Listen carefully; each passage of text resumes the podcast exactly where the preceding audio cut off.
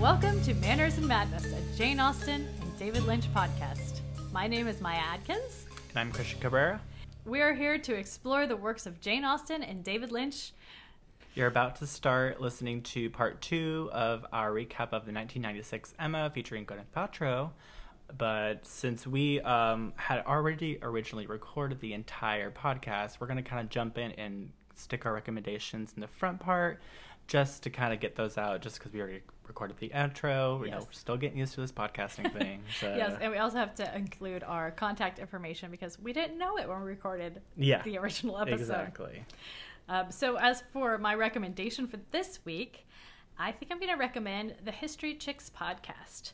They did um, a really good episode on Jane Austen early on Oh. in their run. And if you're is interested in Jane Austen as I am, I definitely recommend going back and listening to their episode on her so you can, you know, hear more about Jane Austen's life. It's more of a biography.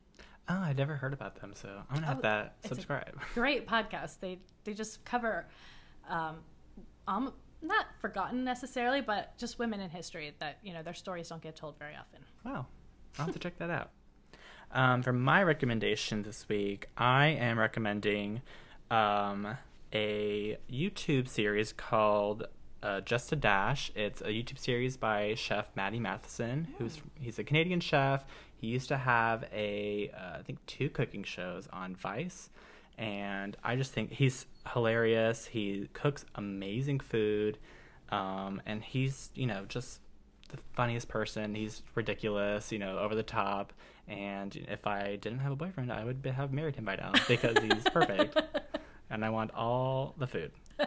So Oh, we have to check listen. that out. I'm always looking for a good new YouTube show. Yes, he's just ridiculous. So give it a shout out. Yes, and um, since we didn't put our contact information at the end, um, if you would like to get in touch with us, you can find us at managermadness.com is where you'll find all of our um, stuff about the podcast uh, as it grows, what platforms it's available on, and just general information.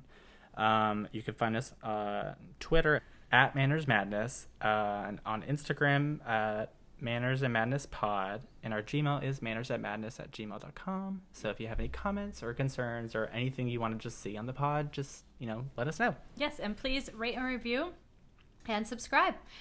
And now on to part two of the 1996 Miramax version of Emma by Enjoy. Jane Austen.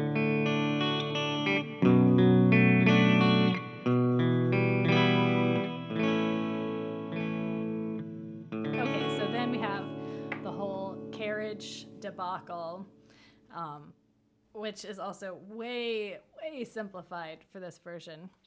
Between uh, Mr. Elton. Yeah. So Emma and her dad and Mr. Elton are all Right. driving to the Weston's Christmas party. Um, at the party, the whole time, Emma is really trying to hear this story about Frank Churchill, and Mr. E- Mr. Elton is just like, yep, yep, yep, yep, yep, yep, yep. Can I help you? Can I bother you? Can I get in your face anymore? Seriously, I I mean, I hate to be like on Constant. repeat the whole podcast, but like I despise this man so much. I wish she would have just pushed him into the fire and been done with him. I'm sure no one would have been upset. He would not leave her alone the whole entire time. I know. Thank God it's um, Alan Cumming playing the part. I know, I was he's like, so, oh, you know, that's charming in his own gross way. But The only redeeming factor about this character is the actor playing yeah. that. Like, I hate him. I mean, he's really funny. So, yeah. oh, and uh, yeah, he comes and he like plops himself in between her and Mr. Knightley, and that's Ugh. Mr. Knightley's face during the whole scene is like, oh yes, I'm very serious, but he's like trying not to bust out laughing the whole time. Right. It's very funny. And she is just totally oblivious to all And of this. I think this is the first time that we actually see a servant Is in it? this scene. Um, he's like standing behind them, like Okay. a waiter kind of a Uh-huh. servant. I could see that. I mean, not a waiter, but But yeah, like You a know, you know a the proper who- version of that. yeah, who waits on the people now. because I was watching it and I was going, man, there are some elaborate setups on this lawn and with these tents, but we never see anyone setting it up or right. any of the it's like not like the whole like the Downton Abbey kind of thing where we get both sides. Yeah. It's like we do not see a certain versions you will definitely see like i mean not of this one specifically but certain adaptations of jane austen will really focus on like look at the contrast between what's going on but this one they're just like they're just silly rich people we're not even going to worry about these Right. other people um, so then we get proposal number two and emma starts off by being like you're drunk get out of my face and he's like, "No, really, I really, really want to marry you." And I love it when she's like, "Oh my God!" She's got her hand in her head, head in her. She's got her head in her hand. And Uh-huh. Mr. Elton sneaks up behind her, and I don't know what exactly he says, but he's like, "Let me assume that this is," and she's like, "Excuse me." But could you kindly refrain from the intimacy of whispering? like clearly not catching a hint. I was waiting for us to have an outside shot of the carriage and him just being flung from the carriage into the snow. just go away. Um, I my notes uh, during this scene was that was like the most rickety carriage I have ever seen in my life. They were bouncing Yes. back and forth. I was like, "Are we on a roller coaster? Are we on Mine Train at Disney?" Because they are flying back and forth, and I was like, "I would think that they would have a smoother ride." Being no, I think carriages are extremely bumpy, but really. Um, yeah. But I think they also weren't in a real carriage. I think they were playing up the like. yeah, they were It definitely was like, like. a seasick quality to it almost. it's like they definitely attached two seesaws to the end and were just like going back and forth. Yeah, and actually, I think this is the second time. I don't think we mentioned the first time, but this is the second time where we have such a weird, extreme close up that is completely in blackness, where like Oh, their yeah. profiles are because they both moved to the seat closest to the camera at one point, and the camera is so close that you can't see their faces. It's just black. And there's another scene where her and her father, I think, It are was standing in the, the, beginning, Yeah. the first party where they go to say bye to people and they step outside and you think that there would be moonlight or something, but complete darkness. Yeah. You don't see any of their facial expressions. It could have been stand-ins for the characters. I, I mean, I've I don't think there is like a Blu-ray version that I've ever seen of this movie, or Yeah, you know, I an think it- HD version. I don't think it. I think it was like not a directing choice, but I think that was what happened, and I was like, that's one of my things. I was like, what a weird thing to throw in. Like, it seems like that would be something. looking at their black face? I yeah, you know, yeah, darkened faces. darkened. Yeah, I know what you mean. But like, it just seems so weird to like have these characters. it seems like an easy fix. Yeah.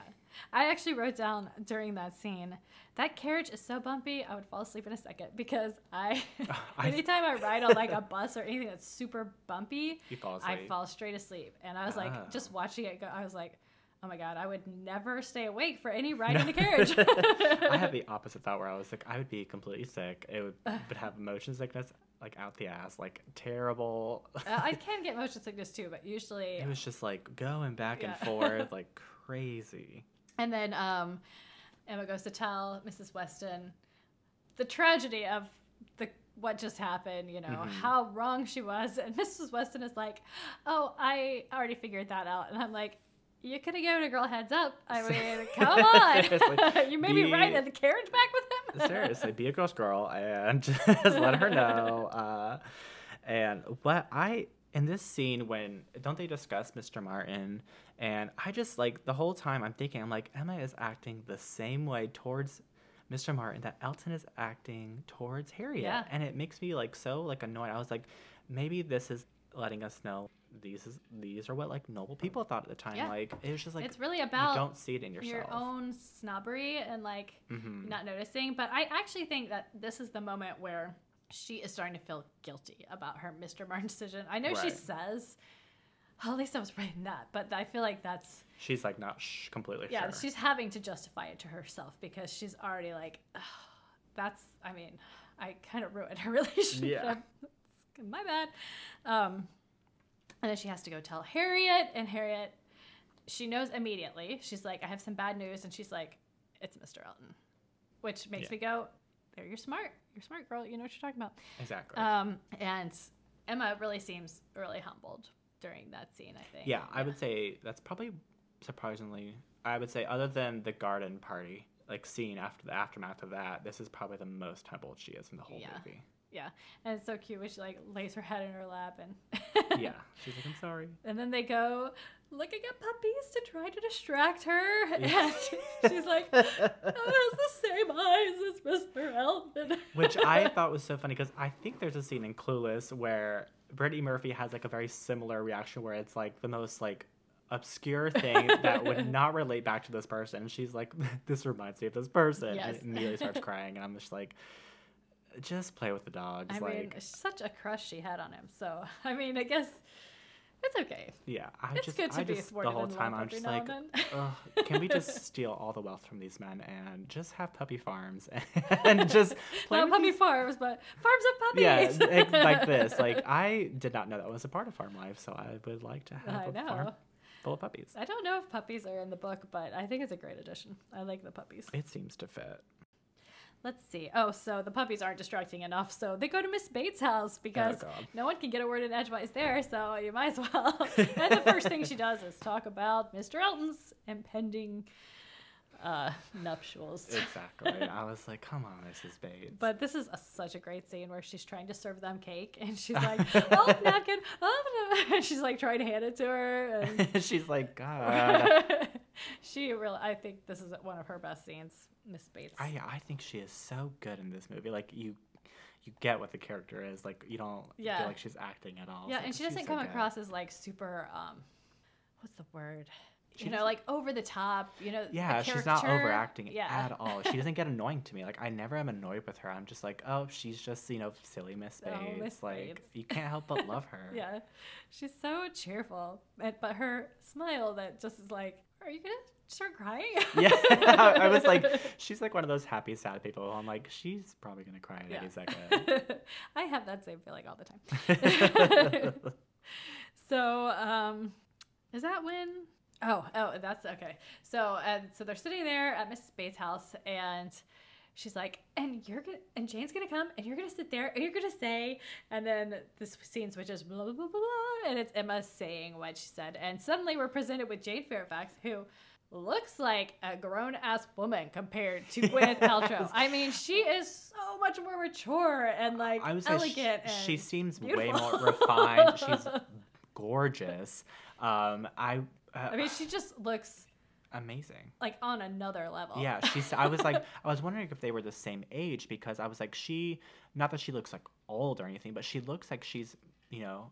I mean, she looks old. I mean, Emma looks like a girl compared to her. Yeah, and I was like, oh, I wonder if this is like a purposeful casting choice where she's like, you know, Emma's like, well, she's boring and whatever, but maybe it's that Emma's still immature and Jane Fairfax is maybe a little more mature. Well, and Jane has had her own struggles. She was raised by people who weren't her family because her parents both died. She's doesn't really have any fortune, so she's either gonna have to get married or in most of the versions she's feeling like she's gonna have to become a governess. And Right. so that's like a real burden on her, but we don't care about her this version. I was gonna say uh, we get we really get like nothing. three lines. I like the way when they first meet, Emma's like, "Oh, tell me about Frank," and she's like, "I've heard that he's very good. Oh, he's never said anything improper," and she's like, and I get it. I'm like, okay, I get it. Sh- You can't get a word out of her. She's, I mean, how can you be friends with someone who won't, Say anything you at know, all. give to the conversation? But Yeah, I just I don't know. I wanted more out of her. I felt like the actress herself, Polly Walker, was so like yeah, her her like demeanor she gave was so like there was so much more to explore, and I was like, yeah, she even could when have given so would much. even when they gave her like a few close-ups like what how will she react to this frank It churchill was- news like her reactions are so small and i get it because you know that's what her character is supposed to be like i don't want to Uh-huh. give but you get like two reaction shots from her and they're both so like except for the one where she is looking daggers at emma when she's playing the piano and Um, is behind yes. her. I'm like, whoa. I know, I was like, we're getting more, we're getting more. she is mad. But I just I wanted more out of her. Like I don't know. But she doesn't have any. They don't give her anything. I, I think they know. they just they don't want to focus on any of that. They're like, we want the Emma love story, and Yeah. the only way to make that happen is to show the Harriet and Emma love story, basically. yeah. I yeah I I mean, obviously you don't have to say, but I hope in other versions we get more of Jane Fairfax. Maybe Oh, we different. do. We do Yeah. get different interpretations. I hope so Yeah. because I just I feel like she's a very interesting character. Her background sounded crazy, so I was like, yeah, I I, would love a to little learn more. because there's you know there's stuff that goes on between Emma and Jane because Uh-huh. there's a weird like a complicated relationship with that. So yeah, I, I'm excited for you to see other versions and Yeah, you know, I would have loved to have been like a slip up where Jane, uh, Emma said something like you know a little like sideways to her, and she's like gonna shoot something back like, well, like you know, stop being a small child. like, Yeah, especially because like Miss Elton and her like just adopting Jane, which we're about to get to Miss Elton because I've got some things to say about. Miss Elton. So let's let's wait till we get there. right. Um, oh, and we get this is only the tiniest bit in this movie, but it is a fun. The um, Miss Bates drops that. Oh, I'm so excited to go to the Coles party, and Emma's like, "What? The Coles are having a party? Did somebody forget to give me the invitation?" It must be on the way. and then we have like a whole montage of her being like, "Why would they invite me? I mean, I couldn't go. I could possibly go, except for that everyone I know is going." And so I just, I mean, yeah, and yeah. Well, she was like that line where she was like, "Well, saying to her dad, well, we can't go because you know they're beneath us, but it would still be nice to be invited." And I was like, "Well, when, when we get to the party, I was like, their house seems very similar in stature to yours. I don't understand what you mean by that, but okay." Uh, yeah, I mean, beneath them, I think it's more like her father has never wanted to leave the house voluntarily, if possible. So he's probably always, when she was younger, was always like, "Yeah, we don't need to go to the Coles. It's too far got away." we've got more than enough here. yeah, But yeah, that what was that scene? It um when they're sitting by the fire and it's just the two big chairs and you don't see Emma at first in the chair, but she leans forward and it's like, This is ridiculous. Like, why would they invite us? It's so rude. Um that's the end of the montage where she's like, "Ah, why haven't they sent me an invitation?" or when she's like, um uh, he's like, has the mail come in? And she's like, well, I don't keep up with the mail. I've never kept up with the mail. And the minute he walks away, she like grabs her Yes. stash of envelopes It and she's like, wonder where is what it? she was doing before he walked in because she was just sitting there serenely. And I'm like, I should have seen her put her letters away real Yeah. quick or something. But Something. So we're at the party. Um, Frank is way unnecessarily, especially for this, the way they've set up this version.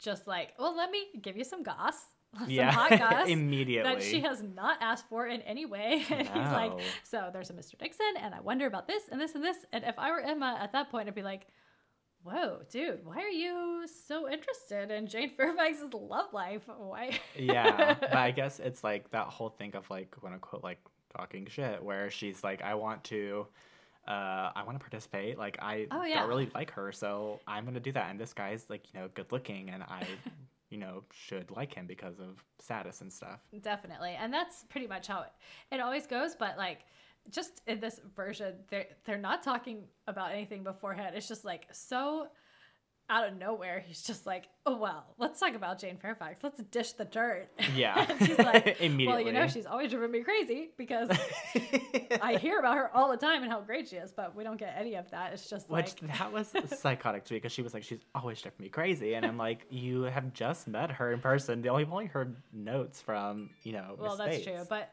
I mean, again, I hate to like be like, well, in other versions, but in you know, there's a lot more her talking to Miss Bates and her getting letters from Miss, Right. hearing it all the time.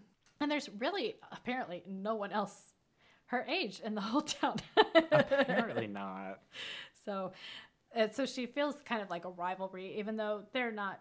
They haven't really met that much. She feels like There's just not an a, like an rivalry. established rivalry, but it's like almost like insinuated, which is so weird because it feels very one-sided. Yeah, which works for this next scene because Mr. Cole is like, "Oh, Emma, could you please play on our new piano?" And she's like, "Oh, I'm so modest, I can't. I'm not, I'm not really that great."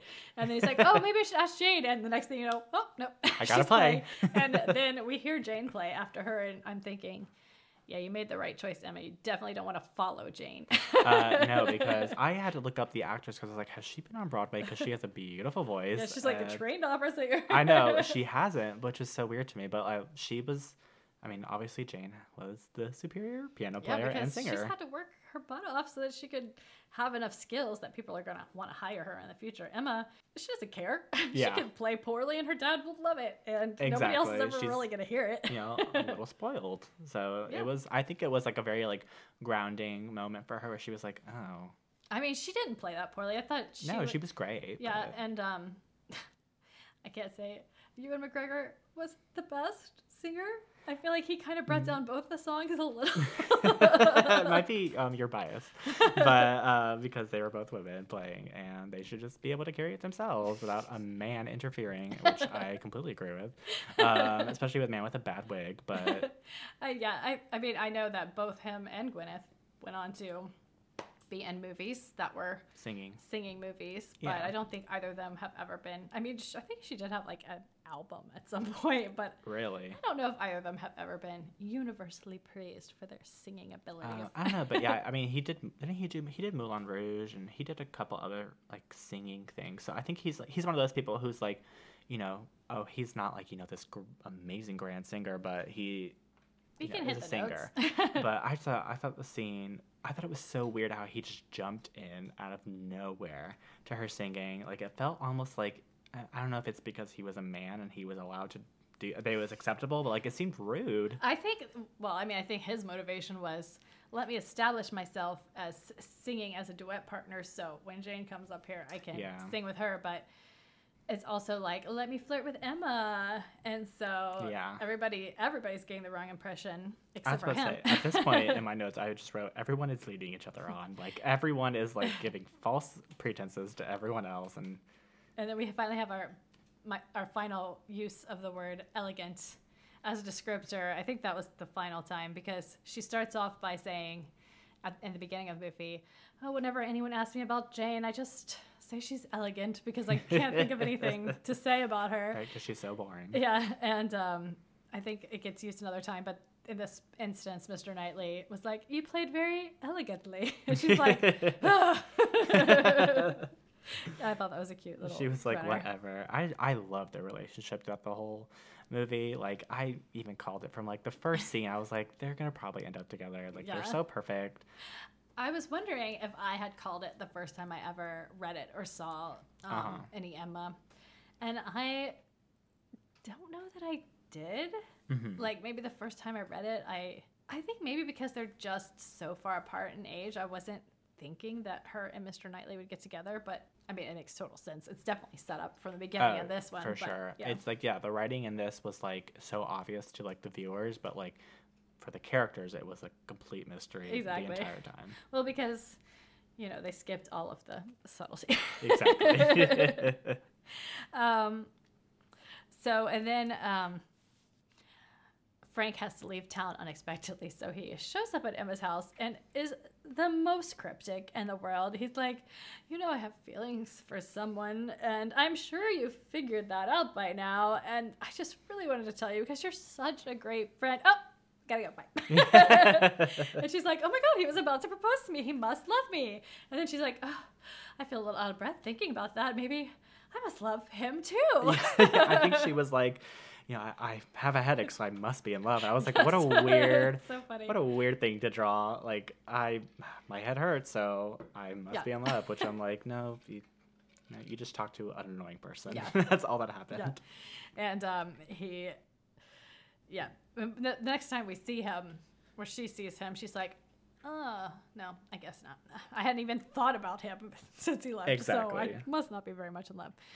Um, and then we have my favorite scene: Mrs. Elton comes to tea. Oh god, yes, this was so good. She's amazing. I love her. Yes, she's hilarious. And honestly, this version, and maybe it's just this time through, I was like, this is. I actually feel sorry for Miss Elton in this scene. I've never felt sorry for Miss Elton ever Oh really? in any. I've never felt sorry for Miss Elton in any version or adaptation, but in this particular version, when she comes to meet Emma for the first time, Uh-huh. she. I mean, obviously she's pretentious and she's like, oh, you know, I have so many carriages and blah, blah, blah. But, you know, she's hanging out with another rich person. And that's pretty much how they all seem to behave anyway. So, I mean, it's not like totally out of character. And I'm sure Emma's dealt with just as obnoxious of people before, but she is not even trying to be nice to her in this scene. She just, the one time Miss Elton is like, genuinely seems excited when they're talking about let's start a musical society. yeah. Emma uh, just ices her out. Yeah, And then they're like, like, "Ah, okay." okay. And I'm thinking, I don't know. A music club might be fun, Emma. You don't have any friends. You Well, might I- enjoy yourself. I, I didn't necessarily feel bad for her because she seemed so like insufferable and Yeah. I was like, you know, it says a lot about you, the company you choose to keep, and you chose to marry Mr. Elton, so gross. Number Yeah. one, and I was like, number two, you're she's like the next level of snobbiness. It's so disgusting. And I was just like, ugh, I have no time for this person. I was like, I'm not gonna feel bad for her. Yeah, I don't think that you're necessarily supposed to. Um, okay, so after this kind of icy meeting between Emma and Mrs. Elton, Emma has to go find her friend Harriet and bitch to her about Mrs. Elton and how insufferable she is and how she calls Mr. Knightley Knightley right off the bat like she's known him forever. And um, she says my my favorite line and I don't know if this is pr- pretty sure this is in all the versions, but maybe not quite as memorably as in this version. But she says, There's only one thing to do with someone as impossible as she. I must throw a party for her. Right. Otherwise, everyone would feel how much I dislike her at once. Which I just think is the funniest thing. Whenever I think, whenever I meet someone or I don't particularly care for someone, I always think of that. Now I have to throw them a party so no one will know how much I don't like you. You're Uh, so silly. Just like I, I don't like you. Sorry. Exactly. Get away from me.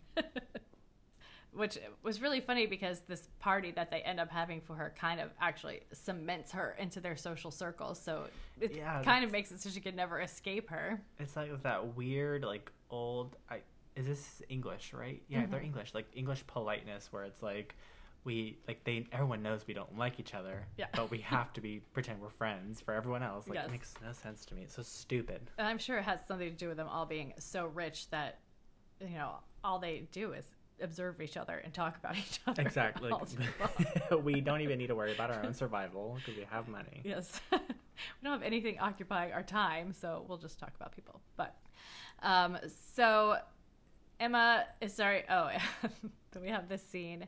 I think it's at the Weston's house um, where Miss Taylor, no, Miss Miss Weston.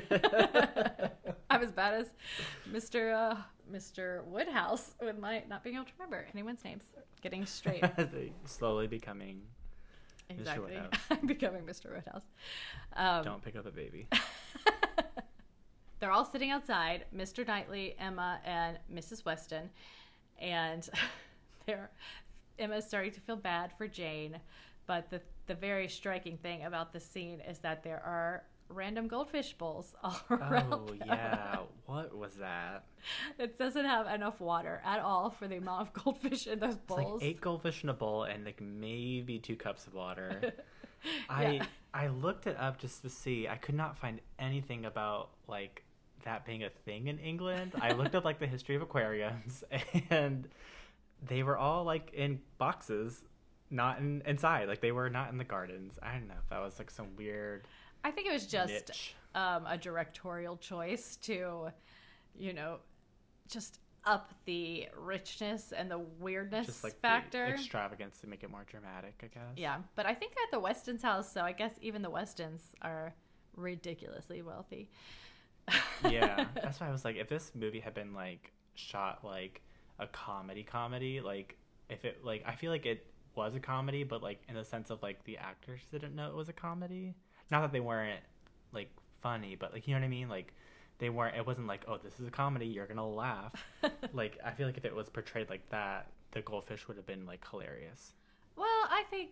Well, I mean, I I think it comes across as pretty funny, and I Yeah. feel like the goldfish are supposed to be just a funny thing because we get a scene in a little while where you know Knightley's like, why can't we just stay inside in our little cozy homes, and then zoom out, we see his giant mansion behind him. right So I think that's just showing how you know clueless everybody really is. you know, they're all living in their own little bubble with their little goldfish bubbles surrounding them. Seriously, weird But during the scene, um, they, uh, her and Mrs. Weston are kind of confronting Knightley about his feelings for, for no, for Jane Fairfax because M- Mrs. Weston has decided that Mr. Knightley is in love with Jane Fairfax. right They, um, I, it's all very like touched upon. It's you know they don't really go into it that much, so I can understand you know kind of How it gets confused. missing that altogether. but you know, he's like, I I couldn't ever love Jane because she doesn't have an open temperament, which I admire in women. But we kind of move on from that. And then we have the party. I assume the one that Emma is throwing for Mrs. Elton. Right. Um, she's really starting to feel bad about um, not warming up to Jane Fairfax, but Jane just won't tell Emma anything because she's trying to keep this Frank secret. So she's just being very aloof. Um, we do get the slightest reaction shot of Jane learning that Frank is coming back into the neighborhood. So we get just a maybe A little like taste yeah. of Oh, she's excited, but it's so subtle that it's kind of hard to notice. Um, and Emma is starting to plot to get Frank and Harriet together. She's decided that this is this is the new thing. Um, th- and then we have the scene where it zooms in on the giant estate. and oh no no we hadn't got to the party that was just the dinner. Now we're at the party. Um, this is actually the party that Frank. Um, well, they don't go into it in the movie, so I guess I won't talk about it. But Frank has set up this party previous to his leaving, and he's it's his party when they come back. Gotcha. Anyway, they get to the party. Mr. Weston is there setting it up. They're all they get there early so that they can help, but apparently the whole town has already arrived to help him set up for Oh, this yeah. party. And everyone is wearing a shade of pink. I don't know if that's a theme or something, but it's just very mauve. So maybe it's like the season. I don't know. It Was pink like for spring or something? I don't know. Don't know if it was spring because they jump from season to season in, in each scene. Uh, yeah, I don't think they're really concerned about that. I think maybe the costume designer just wanted everyone to kind of match and, you know, just for a visual look. I don't Fifty know. gowns, pink but all the men are wearing like maroon jackets and the women are all- wearing various shades of pink and red. I mean, not even to red, but just kind of like a pinkish version of red. Mhm. Uh, Frank, soon as the Bates arrive, jumps up to go help them with the carriage and escort Jane in. And I think that's when Emma realizes, oh, he never loved me. I don't know where I got that idea from because he can't even finish a conversation before he's jumping up to help the next people who walk in. Little Her- does she know. yeah, her original reasoning was she was like when she was like, "Oh, my head hurts." yes. I was like, I "Wait." think I love him. okay, okay, you're psychotic. Yes, but uh, she obviously doesn't love him. But I think this is where she realizes, oh, he wasn't gonna propose to me. Yeah, he doesn't and love he's me. also slightly insufferable. yes.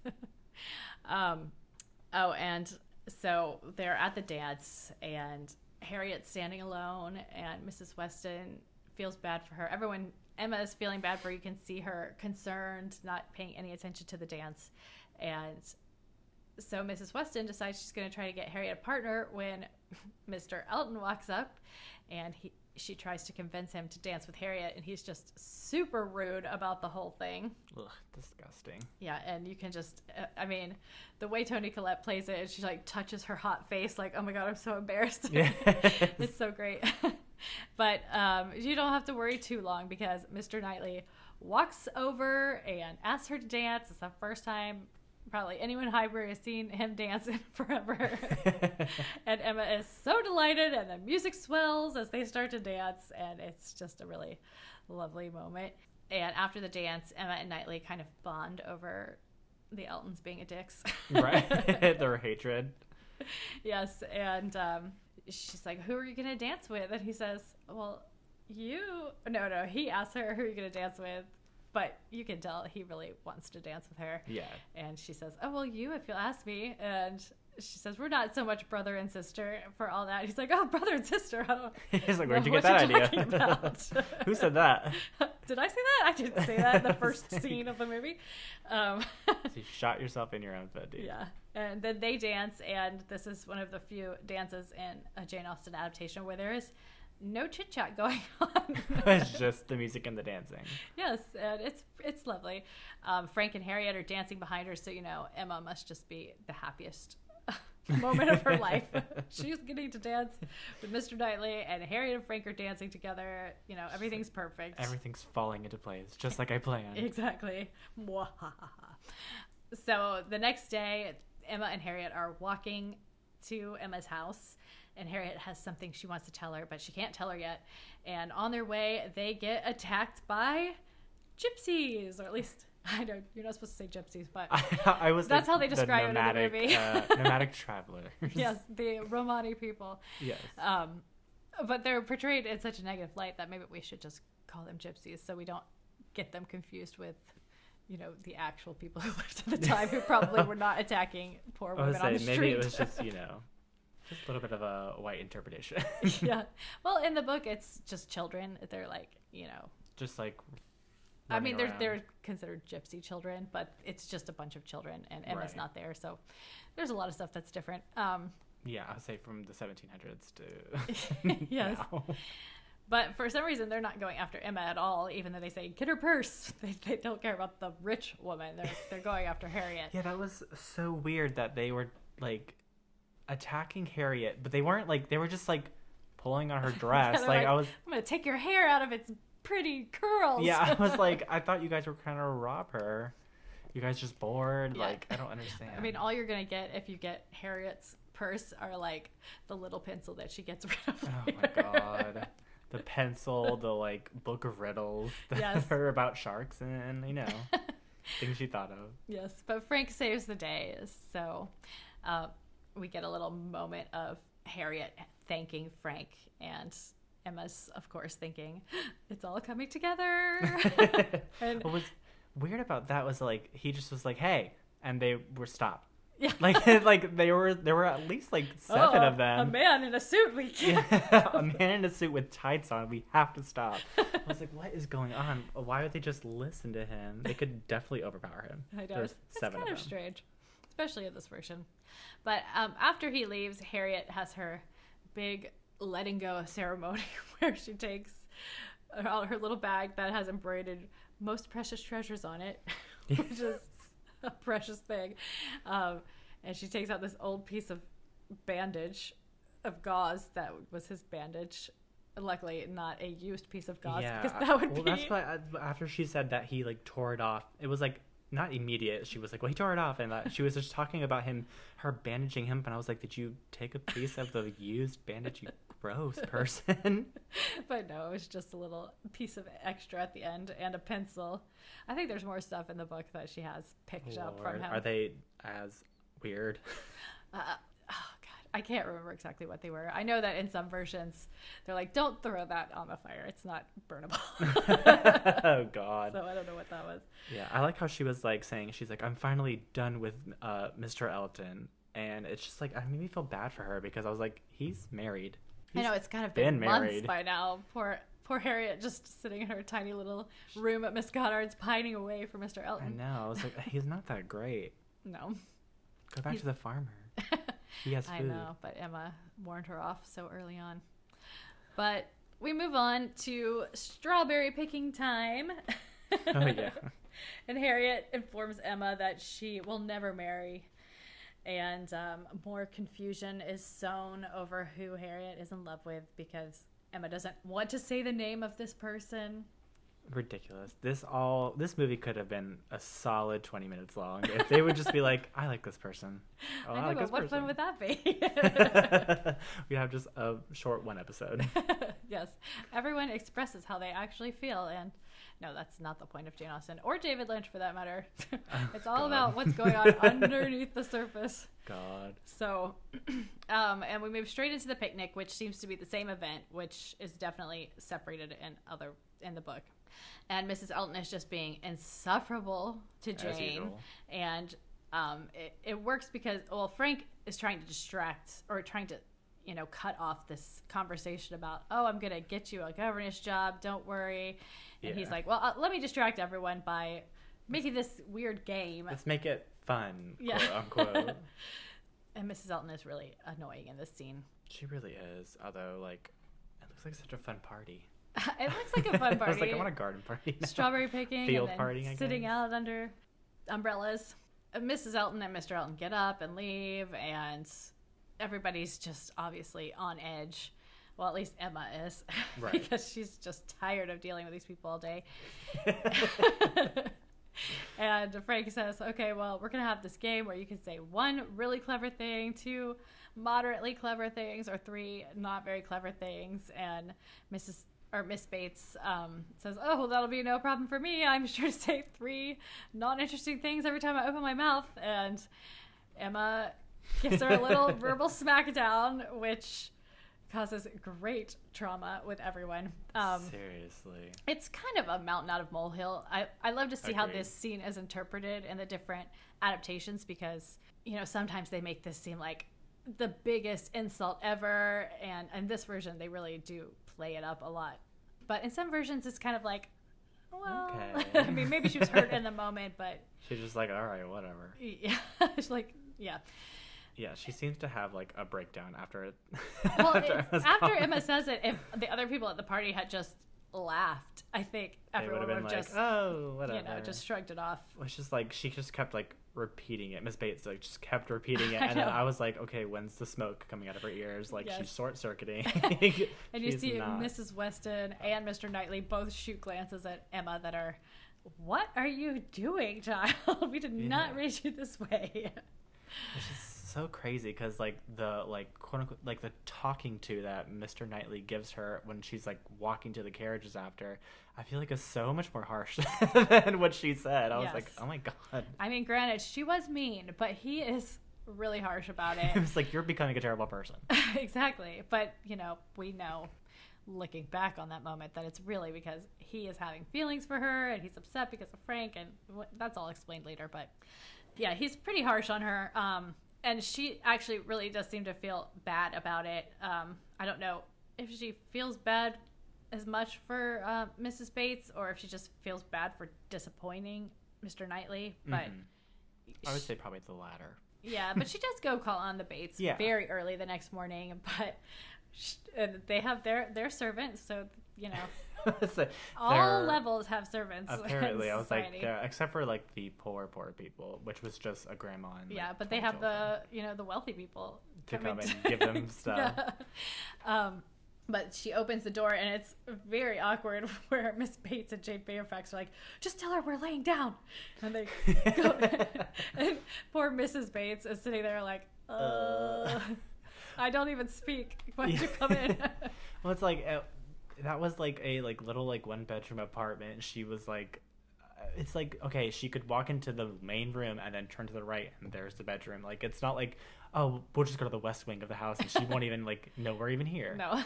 and they don't right even there. bother to wait until, or, you know, to try to get it done before the door is open. No, I was like, these are these are mean girls. I'm Team Emma. Yeah, everyone's a little mean sometimes. Yeah. Depending, I mean, they have justifiably, and it really, I doubt it has anything to do with what Emma said the day before this. I mean, No, I mean that was so. Like, it's all their own thing, but Emma is taking it as like, oh, I really insulted them. Right. So then we learn. It's kind of set up like Mr. Weston runs out to Emma, and then we cut to her talking to Mrs. Weston while she's uh, doing her needlepoint, which makes it all seem very important, but not important at the same time. But she's basically telling her that Frank is engaged to Jane Fairfax. Oh my god! and Mrs. Weston is really mostly worried about how Emma is going to take it because she thinks that Emma and Frank are, you know, a thing. yeah. And I was like, eh. but Emma assures her that she realized a while back that she didn't love him and that he didn't love her. Um, but she's still kind of insulted because how could he possibly even know, you know, that, That she didn't didn't love him. him? And she does have a good point because he really does try to convince everyone else in the town that he has a thing for yeah. Emma. So, um, but she's willing to suck it up, her insultedness for Mr. Weston's sake, so as to not worry him. Yeah, Did they ever say why that Jane and um, Frank kept their relationship a secret? Like, why would it have to be a secret? I don't remember. I think um, they don't really talk about it in this version, but I think it has to do with his aunt, and uh, I don't know why she is. I guess maybe just because Jane doesn't have, you know, uh, any sort of lineage per se. I mean, I guess she probably does, but her parents are dead, so I don't know. She doesn't have any money, that's for sure. Oh. So maybe that's it. Seems silly. Yeah, it's definitely silly, and you know, in the end, it doesn't really matter. No, it was like a, they get engaged and it comes out anyways. exactly. Oh, I forgot to say that Mr. Knightley went out of town. oh yeah. Yeah. yeah, he left. yeah, he couldn't take it anywhere. Um, so then we are to the Harriet Emma scene where we have the misunderstanding comes to a head, and um, Emma's trying to t- to let Harriet down easily to tell her that Frank Churchill has engaged, but Harriet already knows, and she's just like, "Wow, that's crazy." And Emma is wondering, "I thought you liked Frank. Right. Why is this? I mean, you sulked for literally half a year when Mr. L didn't like you. So what's what's going on?" But nope, it's not Mr. Uh, Frank Churchill that Harriet has a thing for. It's of course. Mr. Knightley. Dun dun dun. And Emma's like, absolutely not. yes. So, and this all leads to the revelation by Emma that she actually is in love with Mr. Knightley. Right. When she realizes that it's Harriet, or once she realizes that Harriet is in love with Mr. Knightley, she's like, oh crap, because I love him. And this is the most affected she looks, I think, acting wise, throughout the whole Right. movie when she makes this realization.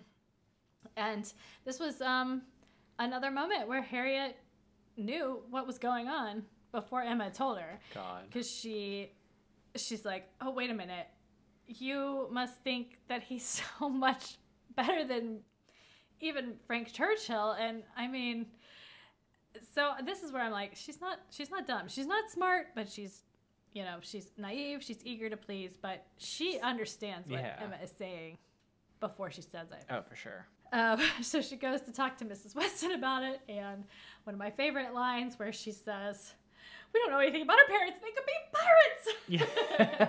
Yeah. I was like, pirates. Okay.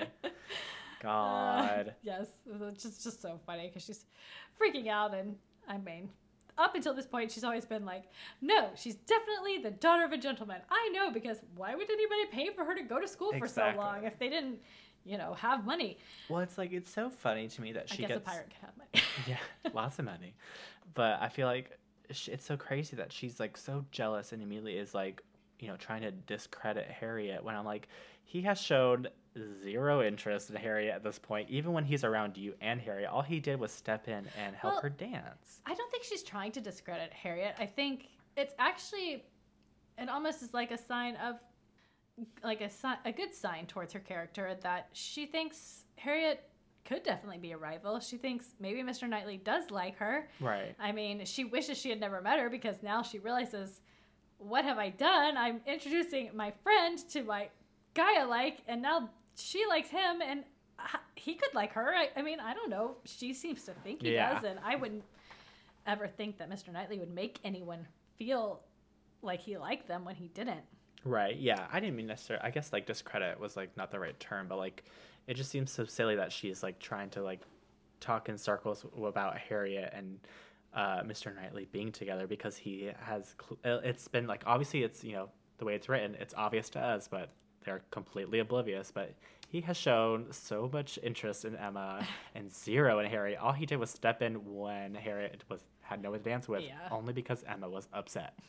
But you know, she's just real she's in love. Her feelings are still very baby, and they're very Yeah. easily hurt. And but I do think, I mean, she believes that Harriet could really have, A chance. yeah, and I think that's a credit to her. Yeah, I agree. You know, she's not like she's so beneath him. She never says that. Right. She's like, I mean, she does say they, that her parents could be pirates, which is funny, but yeah.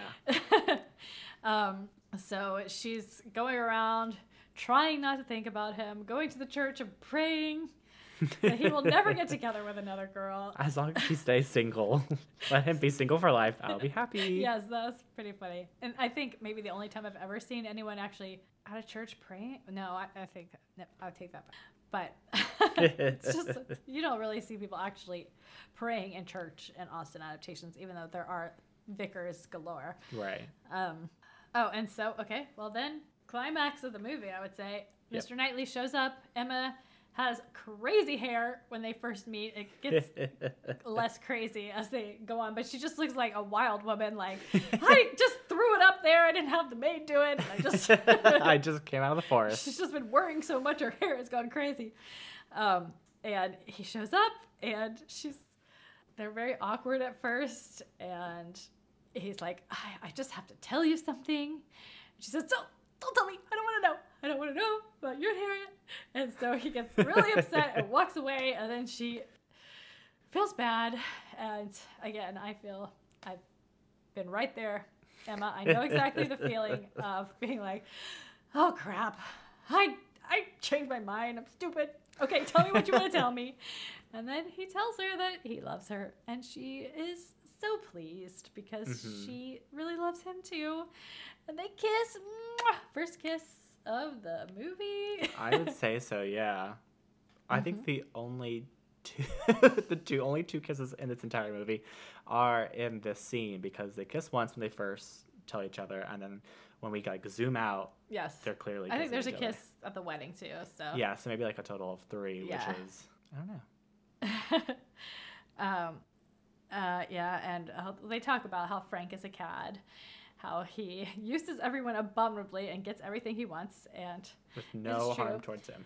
and one day when we do a different adaptation, we're gonna get into the whole is Frank a murderer plot, but I'm not gonna Oh. get into it Oh right my now God. because Was they don't imply that at all. clearly not implied in this movie because that was not something that ran through my mind. This is more like a fanfic reading, like yeah, but we'll, we'll, we'll get into that later. I got another talk about this good one. theory for later, but um, so yeah, so he heard about the engagement. He rushed back. I mean, he heard about Frank's engagement, and he got all excited because he was like, "Wait a minute!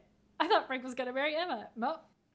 And um, he does mention because she says, "I feel like I'm unworthy of you," and he's like, "I need to stop saying like." And he says, um, I've lectured you and scolded you as no other woman could have borne, and you.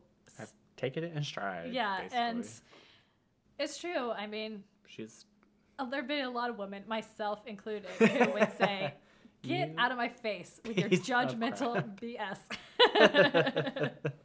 don't even talk to me anymore. Yep. And um and she's like or she for a second trying to stop saying like uh, I don't think they'll it's never gonna happen. Um she she gets she freaks out because she realizes I can't leave my father. I mean he can't even have cake in his vicinity. he can't I even hold the baby. I can't leave him. And like it only takes two seconds for Knightley to say, "Oh well, I'll just move in with you. No big deal." And at that point, I'm thinking, Emma, ask him to change his last name.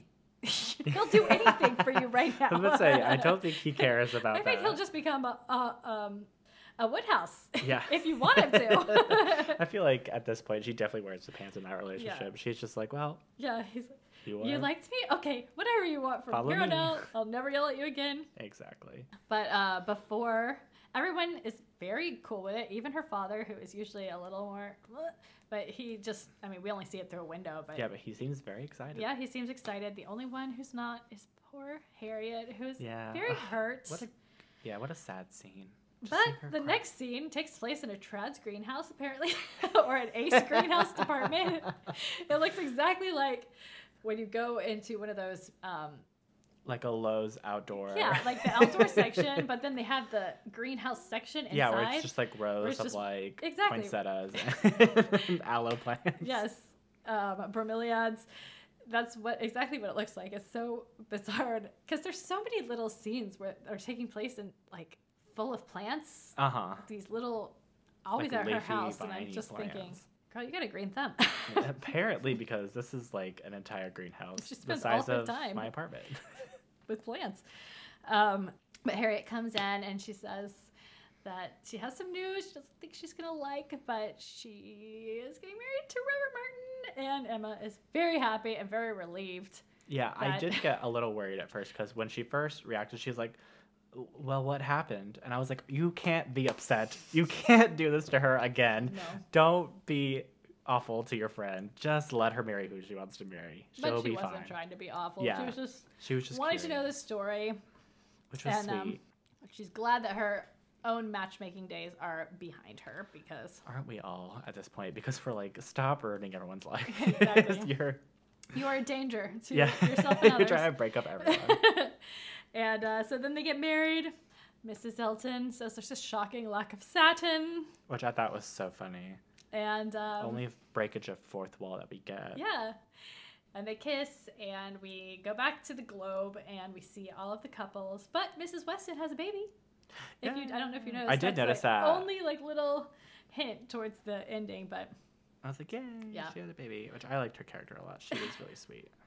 yes, she has a, a pretty big part. I would say And like the her, books and other Harriet. Knightley are like the three, and Emma, of course, Right. are the three main relationships.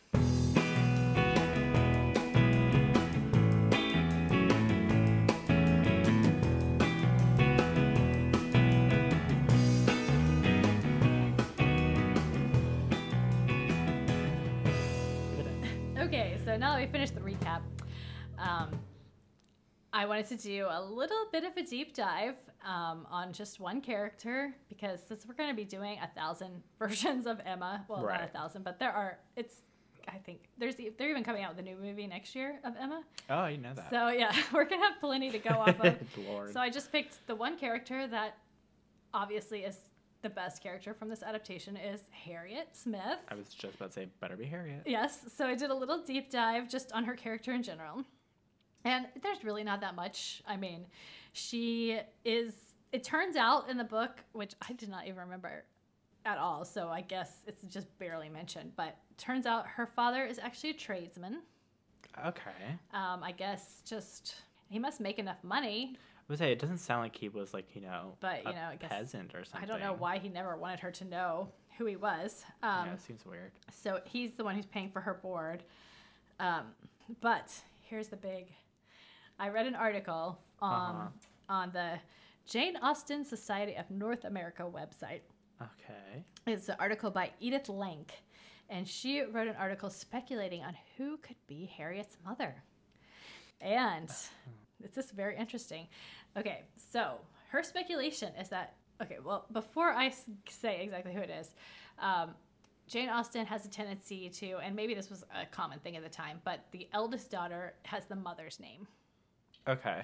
So, yeah, so we'll we can look at that in future ones. But at one point after Jane and Frank get together in the book, once Miss old Mrs. Bates starts talking again, she refers to Miss Bates as Hetty, and Hetty could be short for Harriet. Oh.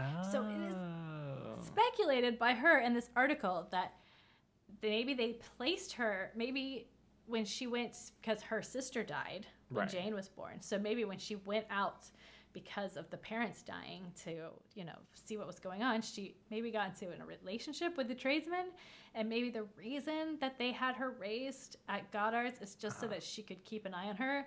Now in this version, Ah. there is absolutely no hint towards that. I don't know if there's any hints towards that in any version, but it is a fun thing to speculate and just you know as you're pretty watching think you're actually her mother. Wow, what a crazy like turn of events. Yeah. Like just to think of that that whole like familial like relationship is right within reach.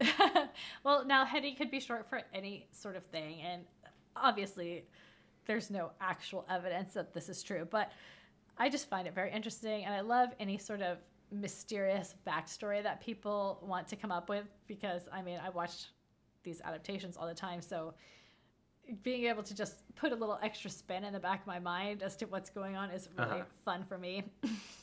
Yeah, that's really cool. I, I obviously we would have never known that, but like what a cool like little deep dive into like the characters and Yeah, I think the one thing that probably makes me least believe that could be true is the fact that I do not believe for a second that Miss Bates could keep something like that a secret. yeah. Jane Fairfax most certainly could if she knew, but I don't know about Miss Bates. She is a flipperty do it, and I don't just Yeah. know if she It could. could be a thing where maybe, you know, Mrs. Bates told her something happened to the baby and she sent her to Miss Goddard so she could keep an eye. Yeah. Who knows? Because she doesn't say a single thing. So she could keep a secret. Yeah. Oh, and I, I wrote down the description in the book is that she is quite pretty, short and plump with a fine complexion, blue eyes, and blonde hair. Ah, blonde hair. So I love that quite pretty, fine complexion, short and plump. Yeah. I'm like, yes, I like short and plump being considered very pretty with a fine complexion. um, I would personally consider Harriet, if I was putting her in a Hogwarts house, uh-huh. a Hufflepuff? Yeah, yeah, I would say I mean, that. she's definitely not a Ravenclaw, N- no, and I don't think you could not Slytherin call or her. Gryffindor. Yeah, No. she's definitely a Hufflepuff. Yeah, and yeah, and we'll be um we'll be sorting some of our like deep dive characters, even some of like maybe yeah probably our deep dive, and we might just kind of go ahead if we don't deep dive into everyone, sort them all into like Harry Potter houses, just because those are good like uh like trait markers of people, and we all do that anyway, so it's like might as well kind of assign them traits that belong to this like house from this one thing that everyone knows. Definitely. And I mean, I will go a step further because I was thinking, I wonder what astrology sign she would be. Ugh. I mean, I don't think they, I mean, I don't know if anyone gets a real birthday in any of Jane Austen, Uh-huh. but um, my personal thought is that she would maybe be a Pisces because Uh-huh. she's kind of like, you know, she just swims with the stream. She does whatever. She's got a lot of emotional stuff going on. But also maybe a Taurus because Uh-huh. they're ruled by love. And um, Oh. she's not as stubborn, I would say, as a Taurus. So, but I would say she's definitely a mostly earth and water person. Okay. I wouldn't say she's air or fire. No, she No. she doesn't come off like that. She's all emotion and, you know, steadiness. Yeah, she's not she's not a very complicated person if that makes sense. yes, exactly. She is what she is. Although Toni Collette tries to make her as complicated as she can. I mean, she did a great job. I, I she Harry is one of my favorites in this possibly my favorite in this entire adaptation. I love her. Oh, definitely. She is the well. We all can have our own opinions, but my opinion, she's the best. Yeah.